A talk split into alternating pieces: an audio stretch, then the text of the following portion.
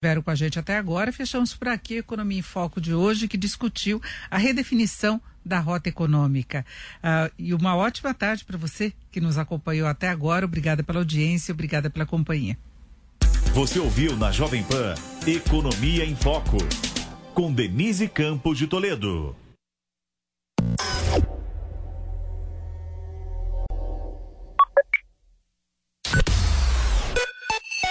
Jovem Pan News.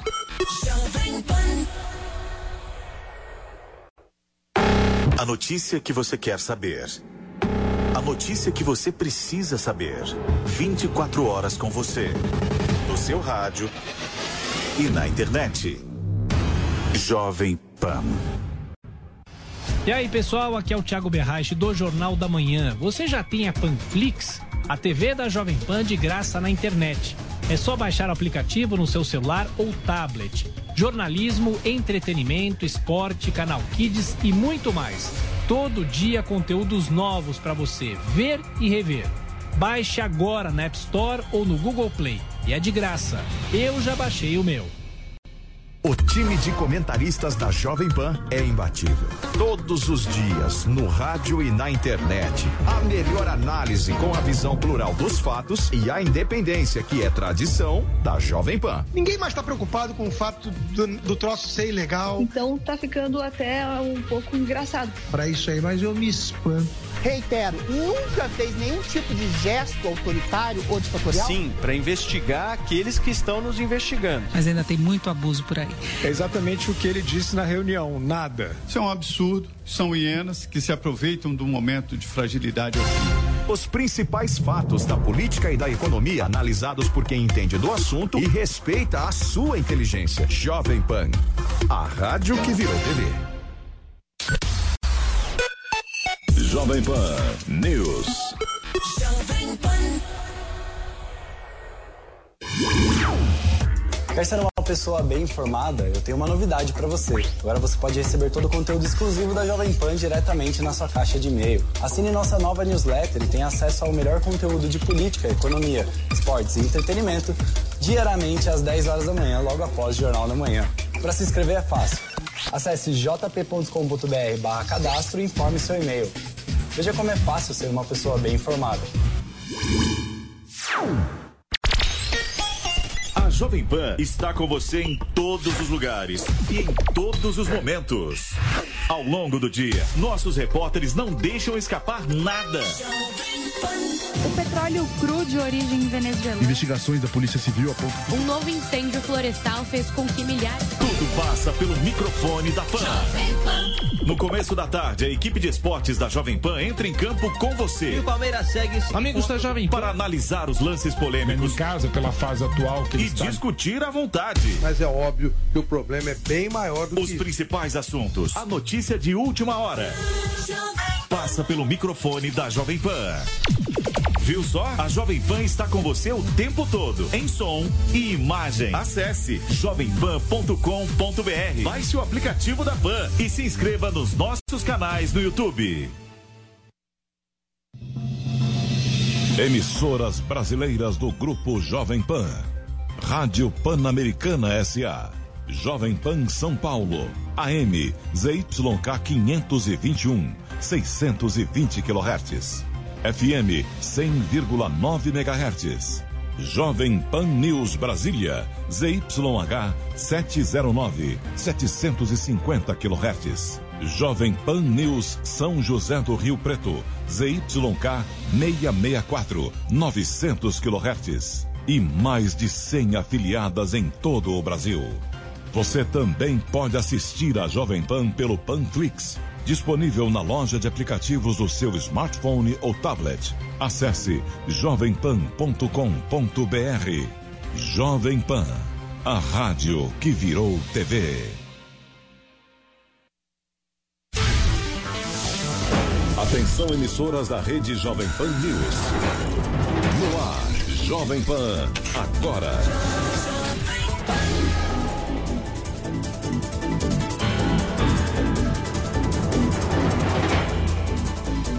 Muito boa tarde. Hoje é sexta-feira, dia 18 de setembro de 2020. Mais uma vez, seja muito bem-vindo e muito bem-vinda. Começa agora mais uma edição do Jovem Pan Agora com os principais destaques do Brasil e do mundo para você.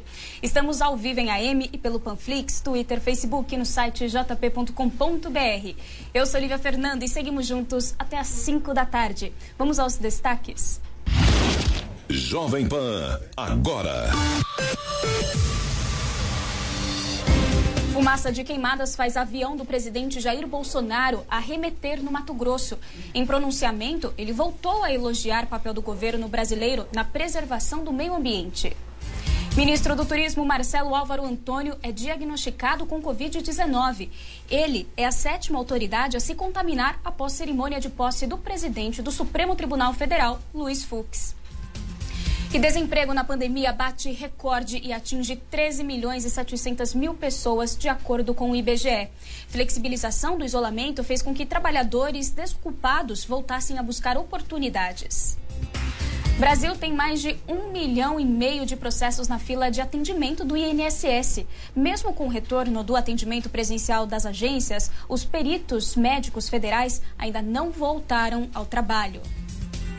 E Israel dá início a segundo lockdown nacional de três semanas que coincide com feriados religiosos. No Reino Unido, o número de internações por Covid-19 dobrou em apenas oito dias.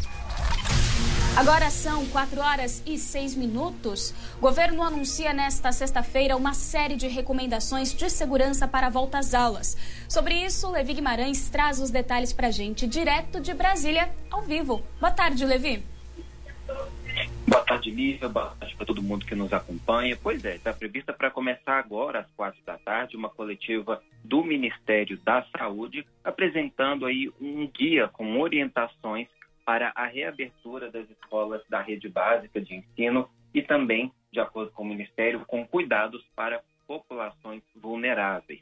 Essa que tem sido uma das principais discussões dos últimos dias aqui em Brasília. O presidente Jair Bolsonaro, inclusive, ele vem reiterando a posição dele contrária ao fechamento das escolas durante a pandemia. Ele acha, por exemplo, que as aulas nem deveriam ter sido paralisadas lá no mês de março, quando começou a, a epidemia da Covid-19 aqui dentro do Brasil. E aí, nessa semana, ele entrou em contato com o ministro da Educação, Milton Ribeiro, para que ele contacte também os governadores, abordando esse assunto com um plano aí para a retomada das aulas. Agora, portanto, o governo tem duas pastas com atenções voltadas para esse tema, né? O Ministério da Educação e também o Ministério da Saúde, que deve apresentar logo mais um pacote com medidas de segurança e também redução de risco do contágio. O Ministério da Saúde também diz que nessa coletiva vai apresentar um balanço de distribuição de equipamentos e de insumos do combate a Covid-19. Lívia. Levi, como que tem sido a repercussão entre os deputados? Nessa semana mesmo, a deputada Tabata Amaral, do PDT de São Paulo, ela defendeu que o MEC deve criar uma série de recomendações com as principais diretrizes para o retorno às aulas. O que, que você destaca para a gente? Exatamente, foi até uma visita que, que repercutiu bastante nas redes sociais, esse encontro da Tabata Amaral com o ministro da Educação, Milton Ribeiro, e não foi só ela nessa semana que se encontrou com o ministro da Educação. Outros deputados também é, ligados mais a essa pauta da educação, como o deputado Felipe Rigoni, do PSB, que até preside uma comissão que cuida desse tema lá na Câmara dos Deputados, também o deputado Israel Batista, do PV, e todos eles para tratar principalmente desse tema, pedindo que o MEC crie aí várias recomendações com diretrizes de higiene, aí poderia abordar alguns temas como número máximo de alunos por sala de aula, também distanciamento mínimo entre as carteiras, regras também para o preparo da merenda escolar, e aí seria, não seria um protocolo unificado para todas as escolas do país. Esse protocolo, de acordo com esses deputados, o ideal é que ele levasse em conta também a especificidade, as especificidades né, de cada estado, de cada região, e é, a, a repercussão entre eles tem sido positiva. Eles consideram que o ministro Milton Ribeiro tem sido receptivo com essas sugestões, tem deputado e o ministro tem prometido que vai analisar esse, essas ideias, muito diferente do que aconteceu, por exemplo, na gestão anterior, né? na gestão do ex-ministro da Educação Agro Weintraub, a relação com os deputados era muito conturbada. No final da gestão dele, as pontes com o Congresso já estavam todas desfeitas de parte a parte, tanto dos, dos parlamentares para o ministro, como dos ministros para os parlamentares, e agora o atual ocupante da pasta, o Milton Ribeiro, ele tem, vem tentando adotar uma postura um pouco diferente, né? apesar de muitas divergências ideológicas em relação a esses deputados, por exemplo, que eu citei, que são deputados até mais de centro-esquerda, algum deles de oposição, mas eles têm se reunido aí para tratar desses temas relacionados à pandemia e à volta às aulas. Exatamente, Levi, é um tema que tem que ser muito bem discutido, também muito bem informado, né? Porque a gente está num momento em que os pais estão retornando ao trabalho presencial e às vezes não têm onde deixar as crianças. Então, esse retorno às aulas tem que ser realmente seguro, com todos os protocolos e que todos saibam a melhor forma de fazer isso. Agora, Levi, já que nós estamos falando de volta às aulas, ministro e também de Covid-19, o ministro do Turismo, Marcelo Álvaro Antônio, ele foi diagnosticado com Covid-19. Ele já é a nona autoridade a ser infectada após cerimônia de posse do presidente do Supremo, Luiz Fux, não é, Levi? É isso mesmo, Lívia. O ministro do Turismo, Marcelo Alves Antônio, de acordo com a assessoria, ele está sintomático e vai seguir trabalhando em casa nesses próximos dias, adotando todos os protocolos recomendados pelo Ministério da Saúde. Realmente, da, de uma semana para cá, na verdade, é, o, a posse do ministro Luiz Fux aconteceu na quinta-feira da semana passada, né? E os casos começaram a se revelar de terça-feira para cá. Primeiro com o próprio ministro Luiz Fux, depois com o presidente da Câmara, Rodrigo Maia, também alguns ministros ali do Poder Judiciário, dois ministros do STJ, né, que foram o caso do Luiz Felipe Salomão e do Antônio Saldanha, e a presidente do Tribunal Superior do Trabalho, Maria Cristina Peduzzi, que teve que ser até internada com um quadro um pouco mais uh, um pouco mais crítico aí da Covid-19 e agora o ministro Marcelo Álvaro Antônio não esteve né, na posse do ministro Luiz. O único representante do Poder Executivo que esteve presencialmente naquele evento foi o presidente Jair Bolsonaro, mas é mais uma autoridade aqui da esplanada dos ministérios a contrair a doença. Em, em meses passados já tivemos outros ministros também contraindo e boa parte já, portanto, dos integrantes do primeiro escalão do governo, incluindo o próprio presidente, né, e também muitos dos ministros mais importantes, muito, muitos deles já contraíram a Covid-19 para a gente ver que todo cuidado é pouco, né, Levi? Porque a, a, cerimônia ela foi reservada ali a poucas pessoas, a poucas autoridades, é, algumas pessoas apenas da família do ministro Luiz Fux. Tinha até aquelas divisórias de acrílico separando né, as pessoas e ainda assim teve todos esses contágios de coronavírus que foram feitos ali durante a cerimônia. Exatamente. Inclusive, toda, todos esses casos que apareceram nos últimos dias preocuparam bastante ali a assessoria do Supremo Tribunal Federal, até do ponto de vista institucional, né? já que a gente teve, por exemplo, algumas semanas atrás, o ministro Luiz Roberto Barroso tomando posse no TSE, na presidência do TSE, e foi uma cerimônia totalmente virtual. Né? Ah, mas no Supremo Tribunal Federal fizeram questão que fosse presencial, e aí a assessoria do Supremo ontem até se manifestou dizendo que adotou todas as medidas de segurança, todos os protocolos e procedimentos ali na cerimônia. É, o número de convidados realmente foi bastante restrito em relação às cerimônias tradicionais. Só estiveram lá algumas autoridades e também alguns parentes, principalmente do ministro Luiz Fux, é, e teve ali, por exemplo, como você disse, né, uma divisão de acrílico entre os, os ministros, todo mundo usando máscara, com disponibilidade de álcool em gel, mas mesmo assim, né, houve ali uma reunião considerável de pessoas e isso aí já foi suficiente para, pelo que a gente tem acompanhado, né, para disseminar casos entre algumas algumas autoridades e muitas delas pessoas no grupo de risco, né, pessoas mais velhas de 50, 70 anos de idade para cima.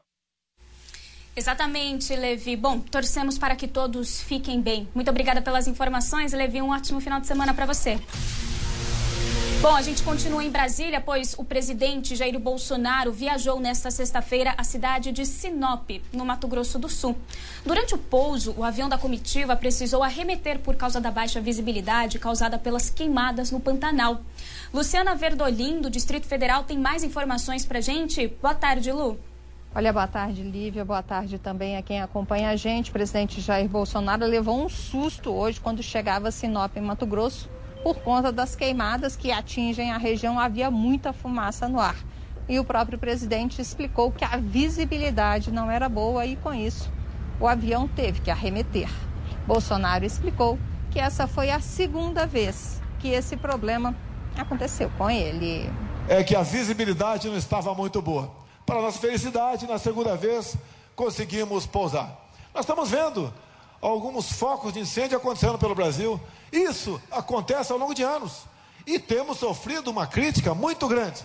Porque, obviamente, quanto mais nos atacarem, melhor interessa para os nossos concorrentes, para aquilo que nós temos de melhor, que é o nosso agronegócio.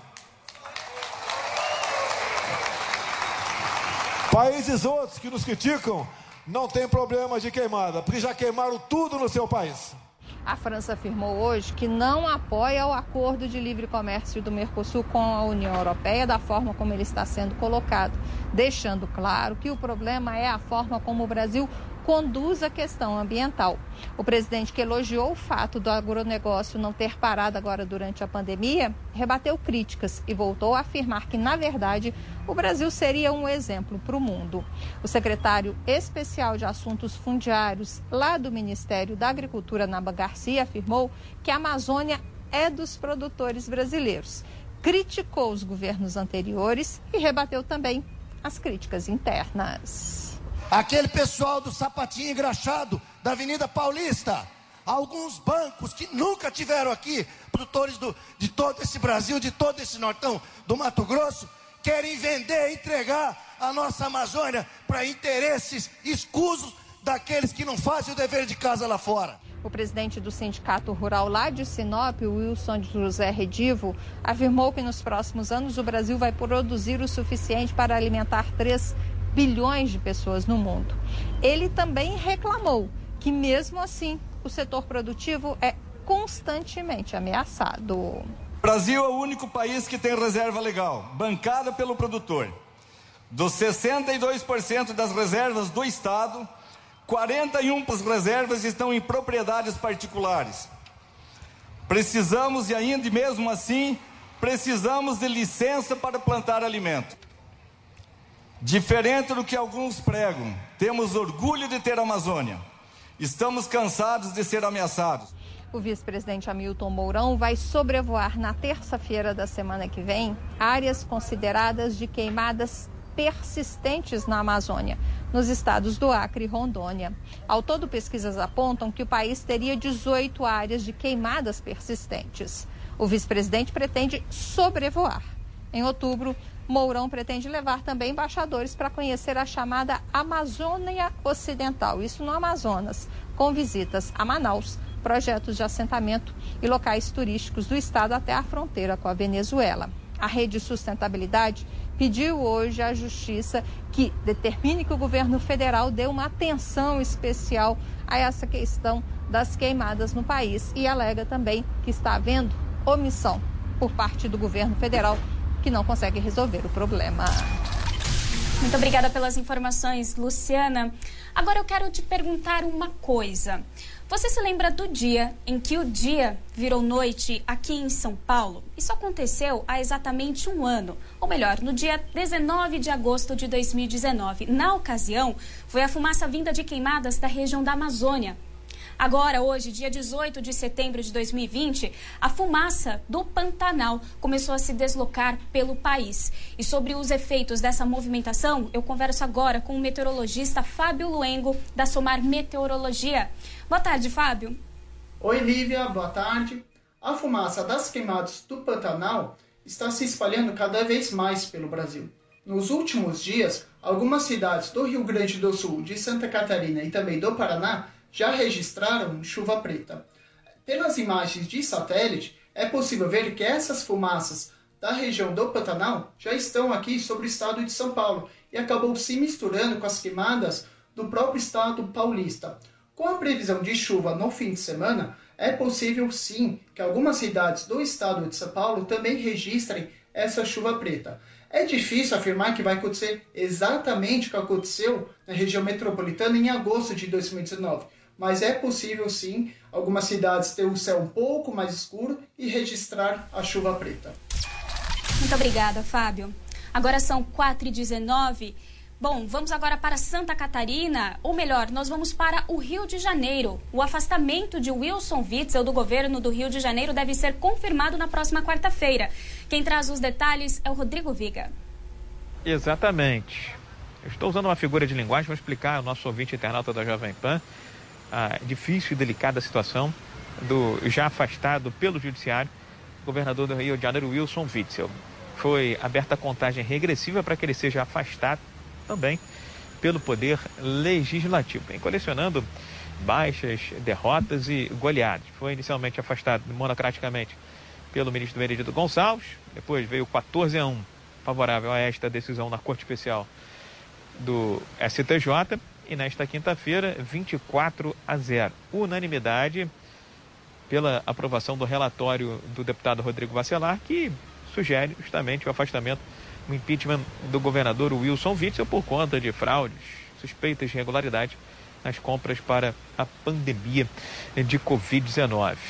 Votação em que vai se referendar o afastamento de Witzel, segundo as minhas fontes, está programada para a próxima quarta-feira no plenário da LERJ. São necessários muitos votos, dois terços da casa, 47 votos dos 70 parlamentares. Parece muito, mas como Witzel está para lá de desgastado, assolado em denúncias e acusações e não tem base dentro da Assembleia Legislativa do Rio de Janeiro, esse afastamento provavelmente 99,99% de chance de ser consumado acontecerá na quarta-feira da semana que vem, como ratifica aqui na Jovem Pan o deputado tucano Luiz Paulo Correia da Rocha, inclusive autor do pedido da abertura de um processo de impeachment contra Wilson Witzel. Do ponto de vista do parlamento, tudo indica que sim.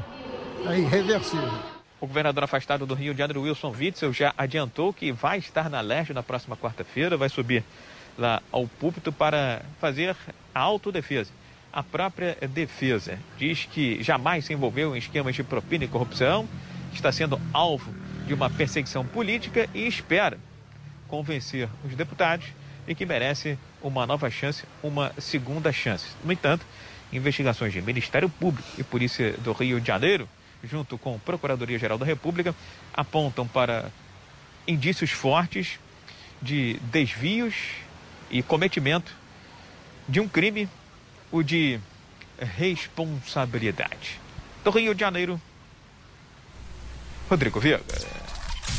Agora sim, nós vamos para Santa Catarina. Os deputados estaduais de Santa Catarina votaram pelo prosseguimento do processo de impeachment contra o governador do estado, Carlos Moisés da Silva. Os detalhes a gente confere com a Lene Junsec. O pedido de impeachment contra o governador de Santa Catarina, Carlos Moisés da Silva, do PSL, foi aprovado pelos deputados estaduais na noite da quinta-feira.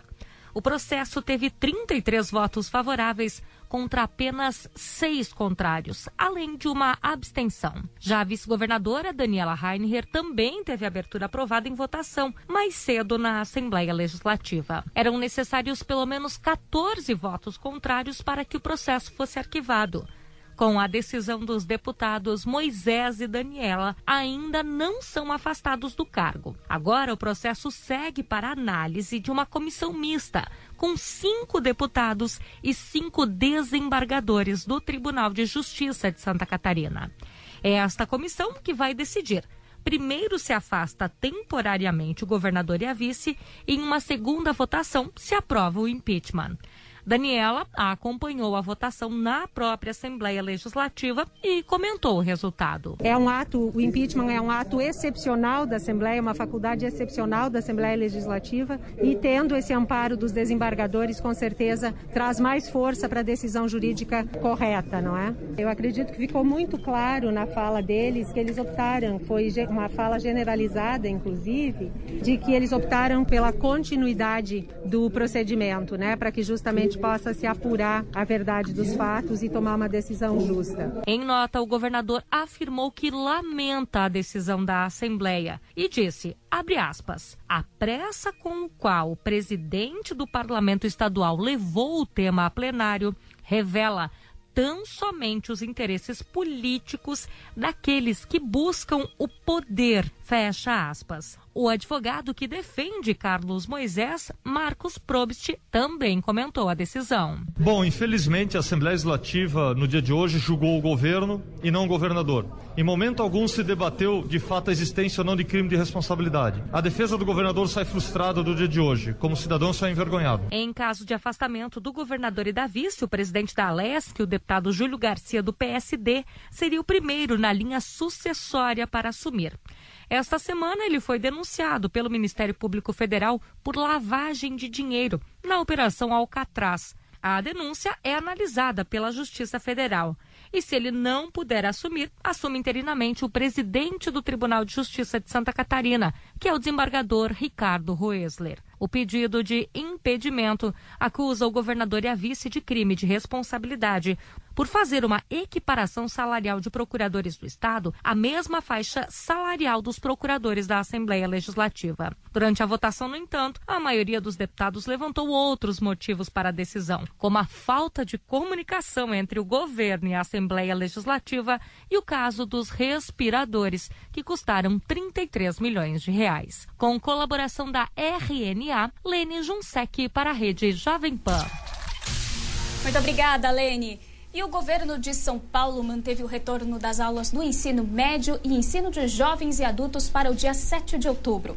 Ensino fundamental e infantil devem ser retomados no dia 3 de novembro. Quem explica melhor para a gente sobre as orientações do retorno estudantil é o nosso repórter Vinícius Moura. Boa tarde, Vinícius. Olá, Lívia. Boa tarde a você. Boa tarde a todos que acompanham o Jovem Pan agora. Mais cedo, aqui no Palácio dos Bandeirantes, o governador de São Paulo anunciou que o Estado manterá a programação de retorno às aulas escolares a partir do dia 7 de outubro. Este retorno será gradual e priorizará os alunos do ensino médio e também o ensino para jovens e adolescentes. O governo entende que este ciclo tem sido o mais afetado pela evasão escolar. Com relação ao ensino fundamental, e também para as outras etapas eh, da educação, uma nova avaliação será feita a partir do dia 3 de novembro. O governo vai respeitar também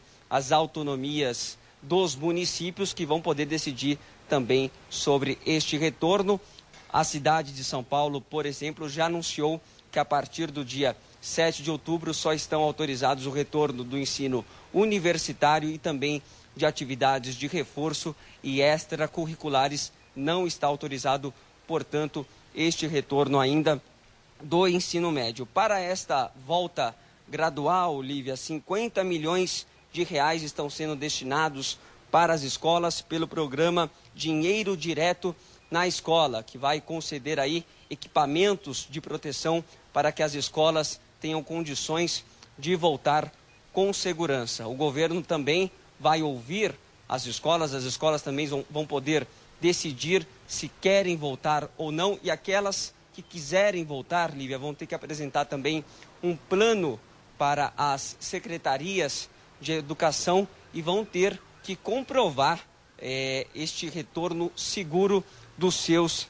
estudantes. Então, esta prioridade, por enquanto, para os jovens do ensino médio. Com relação à saúde, no estado de São Paulo. O secretário de Saúde, Jean Gorenstein, disse que os números continuam caindo consideravelmente, tanto do número de casos, de óbitos e também de internações. No momento, São Paulo tem 924 mil 532 casos de Covid-19 e 33.678 óbitos pela doença. Todos os municípios continuam na fase amarela do plano de retomada econômica, com grande destaque, é, Lívia, para quatro regiões que têm uma queda considerável no número de casos e de óbitos de coronavírus. São elas a região da Baixada Santista, de Piracicaba, de Registro e de Taubaté.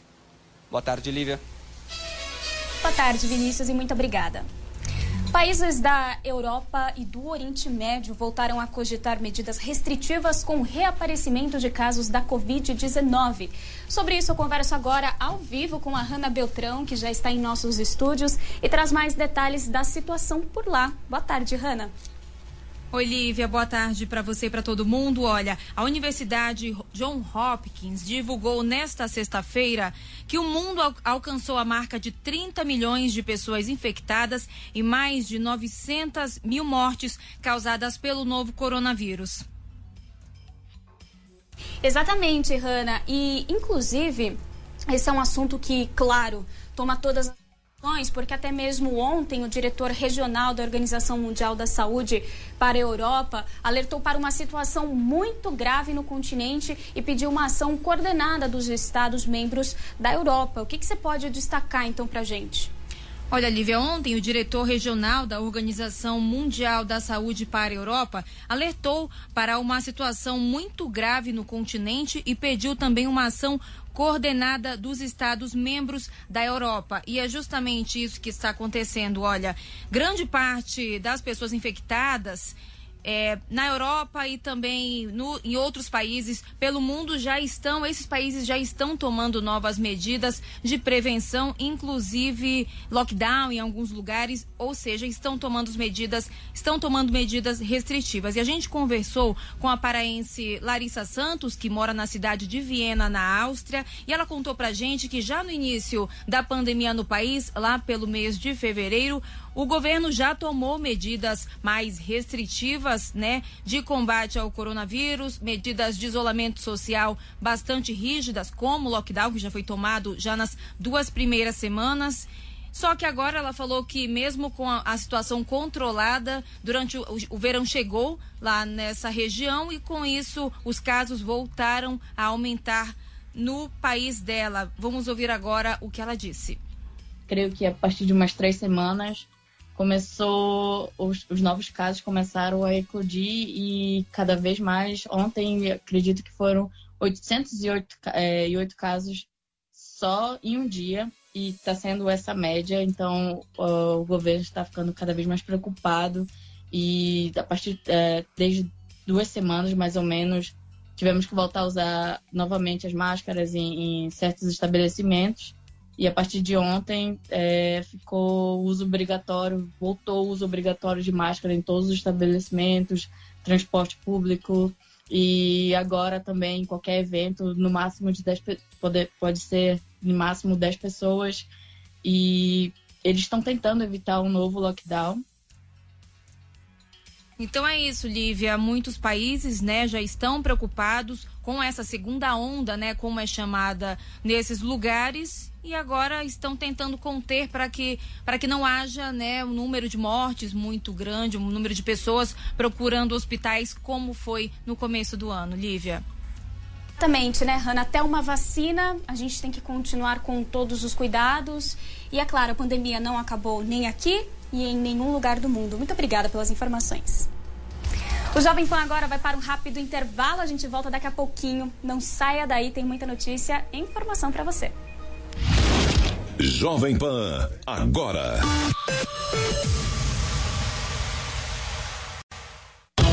Aqui na Jovem Pan, o compromisso é com a notícia. Boa tarde, Denise. Boa tarde a todos que acompanham aqui o Jornal Jovem Pan. Bom, e hoje, como eu já falava, nós tivemos um movimento bastante. Especialistas em esportes eletrônicos.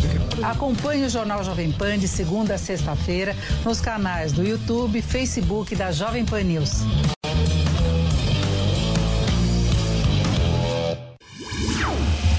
Quer ser uma pessoa bem informada? Eu tenho uma novidade para você. Agora você pode receber todo o conteúdo exclusivo da Jovem Pan diretamente na sua caixa de e-mail. Assine nossa nova newsletter e tenha acesso ao melhor conteúdo de política, economia, esportes e entretenimento diariamente às 10 horas da manhã, logo após o Jornal da Manhã.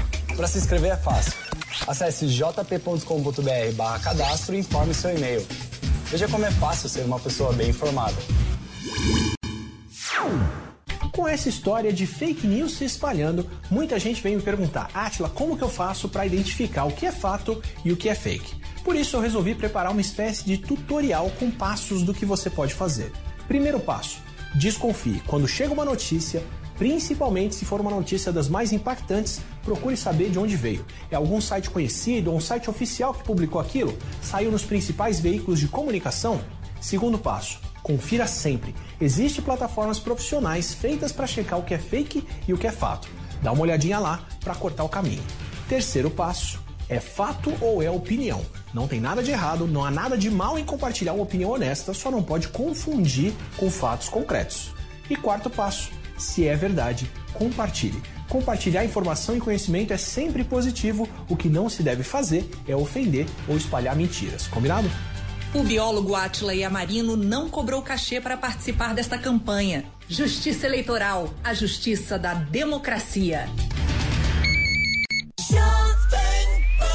News. A Jovem Pan está com você em todos os lugares e em todos os momentos. De manhã, informação e opinião na medida para começar o dia do jeito certo. Bom dia, ouvinte da Jovem Pan. A partir de agora, manchetes do Jornal da Manhã. No começo da tarde, a equipe de esportes da Jovem Pan entra em campo com você. Olá, estamos juntos mais uma vez para mais uma edição do nosso Esporte. Para analisar os lances polêmicos e discutir à vontade. Não é porque o mundo aplaude que o cara tem razão em tudo, Flávio. Ao longo do dia, nossos repórteres não deixam escapar nada. O ministro da Educação é contra os principais assuntos. A notícia de última hora. A gasolina vai voltar a subir. E aquilo que mexe com a sua rotina. As fortes chuvas que atingiram tudo passa pelo microfone da Jovem Pan. Viu só? A Jovem Pan está com você o tempo todo, em som e imagem. Acesse jovempan.com.br, baixe o aplicativo da Pan e se inscreva nos nossos canais no YouTube. Jovem Pan. Jovem Pan, agora. Estamos de volta ao vivo. Este é o Jovem Pan agora. Neste momento faz, é, são 4 horas e 36 minutos. Faz 27 graus aqui na capital de São Paulo e 25 graus na capital do Rio de Janeiro. Você pode nos acompanhar pelo aplicativo Panflix, também no canal Jovem Pan News no YouTube ou AM 620 nas ondas do rádio. Senadores vão na linha de deputados da Câmara e apresentam um pacote com nove propostas de combate à corrupção. A medida foi baseada em sugestões de cerca de 300 entidades, como a Transparência Internacional Brasil. Uma das ideias é ampliar o rol de alvos de punição para a prática de lavagem de dinheiro, como os partidos políticos. O pacote prevê a criação do crime de corrupção privada e programas de integridade que analisem o andamento de obras públicas. Na semana passada, dia 10, deputados do Novo apresentaram na Câmara propostas semelhantes. A senadora Soraya Tornick, do PS PSL de Mato Grosso do Sul, avalia que o Congresso precisa voltar a discutir o combate à corrupção. Nós, no Senado Federal, neste momento, estamos votando apenas projetos relacionados ao Covid-19, obrigatoriamente. As outras pautas ficaram escanteadas. Porém, o tempo está passando, o caos se instalando cada vez mais, a liberação de verbas é enorme, a fiscalização não acontece como deve. Então, nós entendemos que é o momento de retomar a pauta anticorrupção. Já estava difícil antes da pandemia, neste momento piorou, mas nós vamos enfrentar. Precisamos retomar as rédeas do nosso país. O debate anticorrupção proposto pelos parlamentares é uma forma também de prestigiar o trabalho da Lava Jato. Em 2015, procuradores da Lava Jato propuseram 10 medidas de combate à corrupção, mas o pacote foi desfigurado pelo Congresso Nacional. Bom, e mesmo com o retorno presencial das agências do INSS nesta semana, os peritos médicos federais ainda não voltaram ao trabalho. A nossa repórter Beatriz Manfredini acompanha essa situação desde o início da semana e traz hoje para gente mais detalhes do segundo dia da reabertura. Boa tarde, Bia.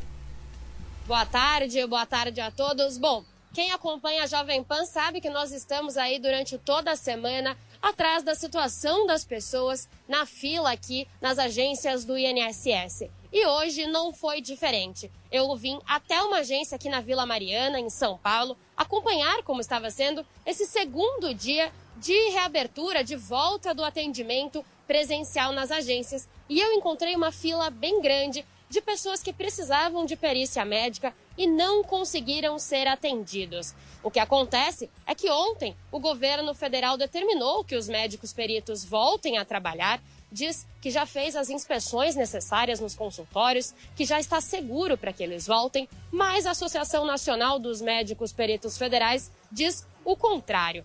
Diz que o INSS fraudou essas inspeções, que não as fez corretamente e que é um perigo tanto para eles médicos quanto para os segurados irem trabalhar ou serem atendidos, que há muito risco ainda por causa da pandemia da Covid-19 e que não tem o suporte necessário para que eles se protejam. Então, eles não vieram trabalhar mais um dia e eu vim aqui na agência do INSS conferir a situação das pessoas que estão precisando e esperando essa perícia há mais ou menos seis meses, que é o tempo que as agências estão fechadas. Vamos ouvir um pouquinho o que a população disse pra gente. Eu tinha um horário para perícia hoje, 7, 7h20 da manhã. Passou esse horário, se o perito chegar, não vou ser atendido. Mandou voltar para casa e, e remarcar de novo. Só que eu já venho remarcando em Deus de março. Eu tinha a perícia agendada para as 8h20, né? Só que ela, eu cheguei aqui às 7h40 da manhã, ela pediu para me aguardar. E se o perito viesse, ela ia ser, ser atendimento normal. Só que o perito não veio, ela já me dispensou e pediu para eu estar reagendando de novamente. Eu estou tomando as quimioterapia, estou afastada devido ao problema do Covid, que eu estou em linha de risco. Então estou vindo aqui até me arriscar para poder ver se consigo o auxílio, porque eu estou sem receber.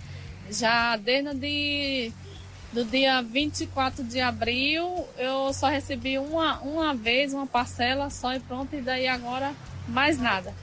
Aí agendei com toda a dificuldade ontem, passei quase não sei quantas horas no telefone para agendar.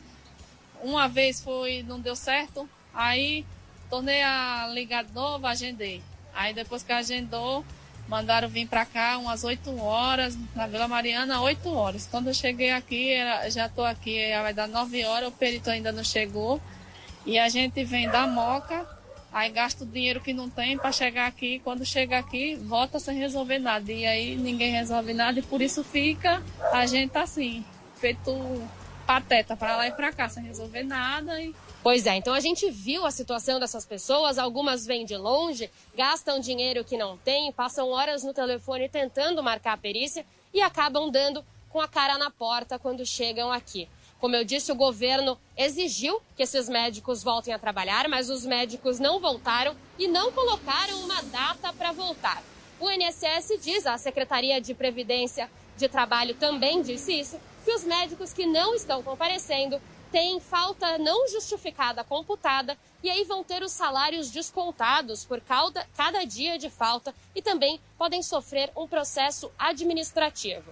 Mesmo com essas ameaças, da Secretaria de Previdência Social e do Trabalho. Os médicos não colocaram, então, como eu disse, um dia aí para voltar e a gente não tem data para essa situação se normalizar. Então, por enquanto, quem vem até a agência consegue ser atendido para outros tipos de serviço mediante agendamento prévio, mas quem precisa de perícia, infelizmente, é orientado a voltar para casa e reagendar aí a data, só que a gente ainda não sabe para quando. Então as pessoas estão reagendando mesmo sem saber se conseguirão vir ou não, porque não tem um prazo para isso acontecer. E vale a gente ressaltar que tanto para quem quer marcar algum serviço que está funcionando, quanto para quem quer tentar reagendar uma perícia médica, precisa acessar o site ou o aplicativo Meu INSS ou ligar no telefone 135. A gente volta agora para os estúdios da Jovem Pan. Muito obrigada pelas informações, Beatriz. Agora são 4h42. E a taxa de desemprego no Brasil bate recorde na pandemia e aumenta de 13,2% para 14,3% em agosto. Os dados são da PNAD Covid-19 divulgadas pelo Instituto Brasileiro de Geografia e Estatística, o IBGE. O resultado foi o mais elevado desde que a pesquisa teve início em maio deste ano. Em apenas uma semana, cresceu o número de pessoas buscando emprego, enquanto diminuiu o total de trabalhadores ocupados. A população desempregada foi estimada em 13,7 milhões de pessoas na quarta semana de agosto, cerca de 1 milhão e 100 mil a mais que o registrado na terceira semana do mês, quando essa população totalizava 12,6 milhões de pessoas. Já o nível de ocupação foi de 48,3% na, na quarta semana de agosto, segundo o IBGE. Aproximadamente 16 milhões de inativos que gostariam de trabalhar alegaram que não procuraram trabalho por causa da pandemia ou por não encontrar uma ocupação na localidade em que morava. Se você quer conferir essa matéria completa, ver todos os números da PNAD Covid, acesse o nosso site jp.com.br. É muito fácil, só colocar na sua URL jp.com.br e lá no site tem essa matéria e, é claro, muitas outras para você ficar bem informado. Agora são 4h44, vamos às notícias internacionais e a cidade de Nova York adiou novamente o início das aulas presenciais em escolas públicas. Já o estado de Minnesota recebe hoje campanhas do presidente Donald Trump e do rival democrata Joe Biden. Quem traz os detalhes para a gente é a Mariana Janjacomo. Boa tarde, Mariana. Olá, boa tarde, boa tarde a todos. É, Nova York adiou mais uma vez a volta às aulas presenciais por causa de preocupações com a Covid-19. A preocupação é para que não aconteça por aqui o que já aconteceu em várias outras cidades dos Estados Unidos, cidades que retomaram as aulas presenciais e aí, por causa disso, começaram a haver um aumento no número de casos de Covid-19. Nova York já tinha adiado as aulas para a próxima segunda-feira, dia 21 de setembro, e essa data, na verdade, continua valendo para crianças da pré-escola e alunos com necessidades especiais. Os outros devem voltar às aulas no dia 29 de setembro ou no dia 1 de outubro, dependendo da série. E o país todo observa muito de perto o que Nova York está fazendo, porque Nova York tem o maior distrito escolar dos Estados Unidos. São mais de um milhão de estudantes. Agora, outros grandes distritos escolares também aqui no país continuam com aulas virtuais, só aulas virtuais. É o caso de Los Angeles, o segundo maior distrito escolar, e Chicago, o terceiro maior distrito escolar do país.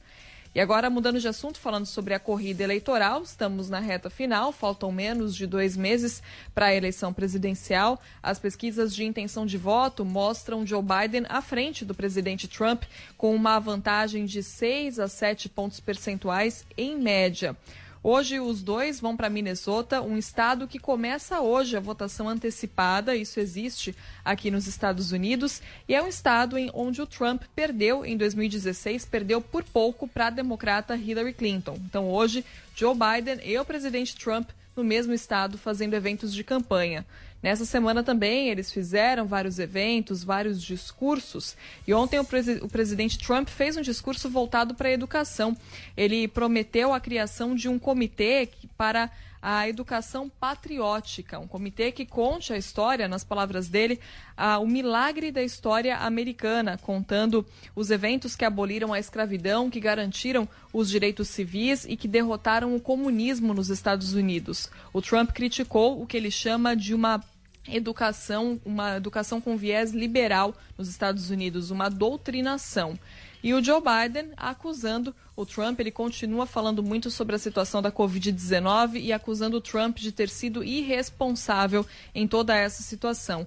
O Biden disse que nunca imaginou que veria um governo tão irresponsável e acusou também, disse que a conduta do Trump com relação à Covid-19 foi quase criminosa. Isso por causa das tentativas do presidente de minimizar a pandemia para não causar pânico. Ele disse isso em entrevistas ao jornalista Bob Woodward, entrevistas gravadas. O jornalista lança esse livro polêmico agora, pouco tempo antes das eleições, e o presidente Trump disse que de fato ele sabia da gravidade da, gravidade da Covid-19, mas minimizou a situação porque não queria causar pânico.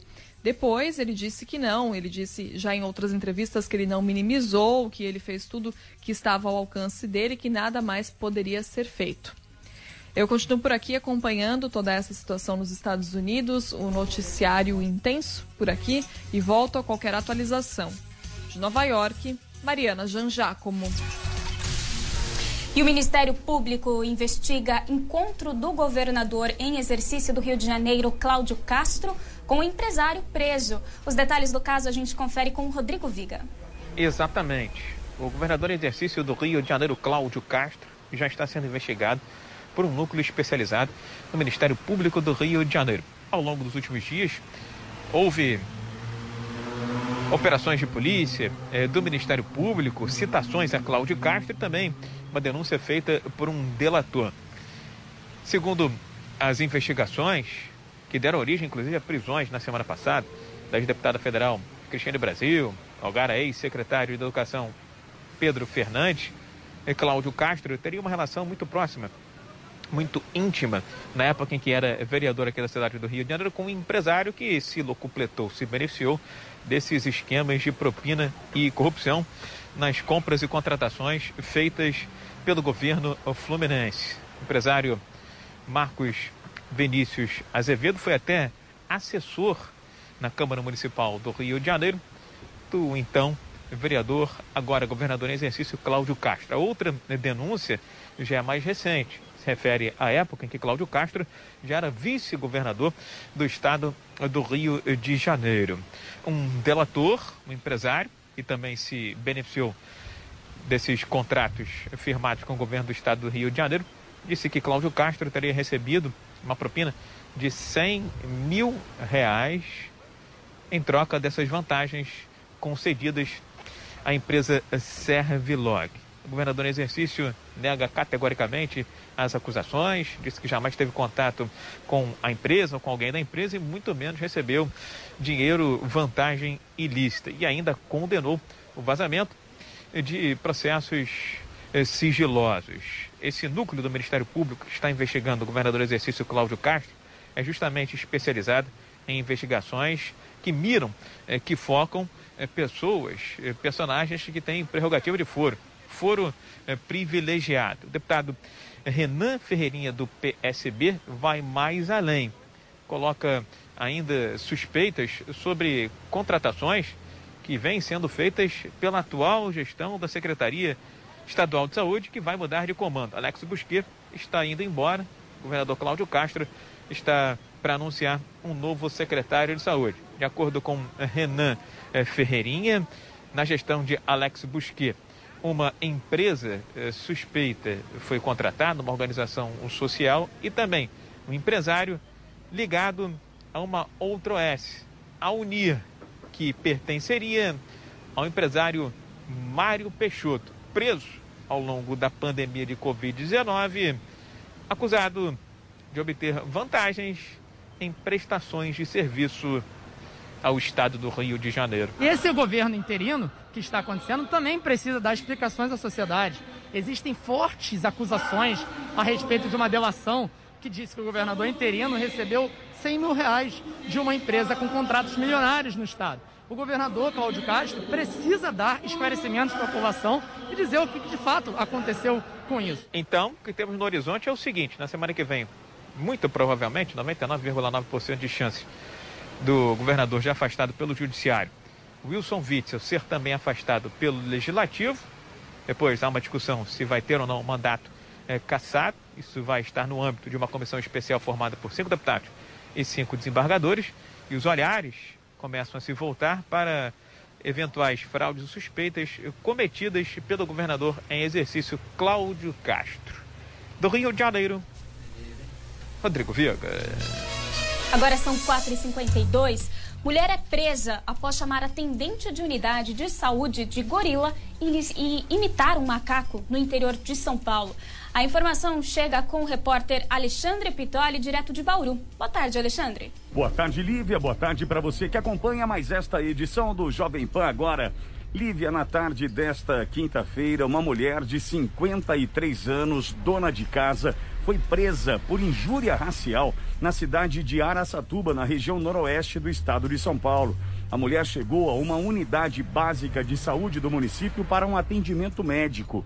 Foi então orientada por um profissional da área da saúde de Araçatuba, também de 53 anos, para aguardar fora da unidade, seguindo os protocolos de segurança para enfrentamento da Covid-19. Quando foi chamada para consulta por uma outra funcionária, a mulher se referiu ao homem, o chamando de gorila e dizendo que ele andava como um macaco. A Guarda Civil Municipal de Araçatuba foi chamada, ela foi presa em flagrante, levada para a delegacia. O delegado estipulou fiança de R$ 1.200. A mulher pagou e foi liberada. Alexandre Pitoli, para a Rede Jovem Pan. Um absurdo, né? Bom, vamos mudar de assunto. A TV brasileira completa nesta sexta-feira 70 anos de existência. Quem conta pra gente os detalhes da trajetória do meio de comunicação é a repórter Nicole Fusco. Vamos conferir. A TV brasileira faz 70 anos. Foi no dia 18 de setembro de 1950 que a TV Tupi do empresário Assis Chateaubriand fez a primeira transmissão da TV. Foi só dois anos depois que a TV Tupi ganhou concorrência, quando teve a estreia da TV Paulista. Depois disso, o negócio deslanchou e vários outros canais acabaram surgindo. E foi só 20 anos depois que a TV começou a ser transmitida, os programas começaram a ser transmitidos ao vivo e a cores na casa de todos os brasileiros, né? E tudo, como eu disse, era ao vivo, desde os telejornais, os programas de auditório e até mesmo as novelas. E é por causa disso que as estrelas do rádio e do teatro tiveram, claro, que se adaptar a esse novo meio de comunicação.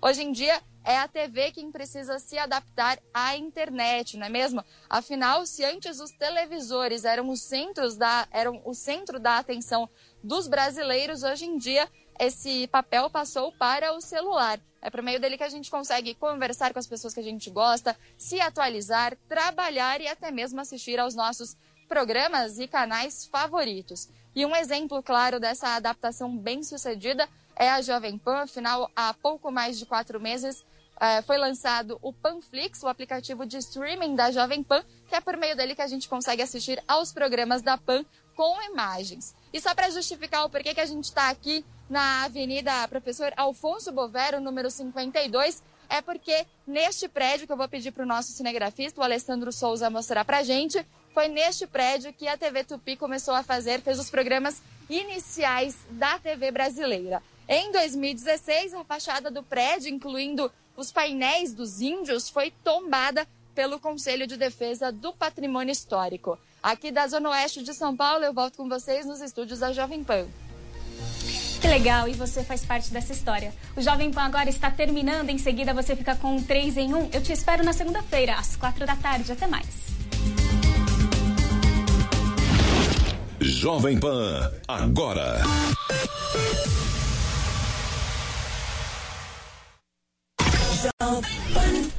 A audiência do nosso site não para de crescer e agora tem mais uma novidade por lá. Nossos podcasts ganharam uma área exclusiva e agora todo o conteúdo produzido nos nossos estúdios está muito mais acessível. São mais de 25 podcasts sobre notícias, esporte e entretenimento, além dos clássicos da nossa programação, como os Pingos nos Is e o 3 em 1. Você pode conferir os nossos podcasts no Spotify, no Deezer e até no iTunes. Ou visite o nosso site jp.com.br/podcast. Você que fica ligado na programação da Jovem Pan pode ser também comentarista dos principais assuntos do dia. Como é que é? Fernando Martins, abre as câmeras e os microfones da Jovem Pan para você debater e opinar sobre os temas quentes do noticiário do Brasil e do mundo. Alô? Bom dia, bom dia, bom dia, Fernando, tudo bem? Bom dia, bom dia, tudo em ordem? De terça a domingo, a partir da meia-noite. É, é, verdade. Tamo junto na Pan. É, você tá aqui na Jovem Pan, meu amigo. Um bate-papo bem humorado, que dá voz aos ouvintes e internautas. É, é assim que funciona um programa de rádio, televisão, como na casa das pessoas. Eu convido quem eu quero que vá na minha casa. Mas aqui, a gente convida todos. Ao vivo, na Jovem Pan News e no aplicativo Panflix. Obrigado a todas as afiliadas, as emissoras espalhadas pelo país. Tamo junto na Pan. Como é que é? A notícia que você quer saber. A notícia que você precisa saber. 24 horas com você. No seu rádio e na internet. Jovem Pan. E aí, pessoal, aqui é o Márcio Espímpolo do Esporte da Jovem Pan. Você já tem a Panflix? A TV da Jovem Pan de graça na internet. É só baixar o aplicativo no seu celular ou tablet. Jornalismo, esporte, entretenimento, canal Kids e muito mais. Todo dia conteúdos novos para você ver e rever. Baixe agora na Apple Store ou Google Play e é de graça. Eu já baixei o meu. At T-Mobile, you can get two powerful iPhone 11 Pros on us. The three cameras are perfect for capturing my DIY projects. I'm repainting our car. Wow, the ultra wide camera really captures all the uh, flames. Switch today and get two new lines for 90 bucks plus two iPhone 11 Pros on us with qualifying trade For well qualified customers plus taxes and fees. Essentials plan with autopay. Phone via 24 credits. If you cancel before 24 credits, remaining balance on full price of $999.99 for each device may be due. Contact us. Qualifying port-ins and finance agreements required. Emissoras brasileiras do Grupo Jovem Pan. Rádio Pan-Americana SA. Jovem Pan São Paulo. AM ZYK 521, 620 kHz. FM 100,9 MHz. Jovem Pan News Brasília. ZYH 709, 750 kHz. Jovem Pan News São José do Rio Preto. ZYK 664, 900 kHz. E mais de 100 afiliadas em todo o Brasil. Você também pode assistir a Jovem Pan pelo Panflix, disponível na loja de aplicativos do seu smartphone ou tablet. Acesse jovempan.com.br. Jovem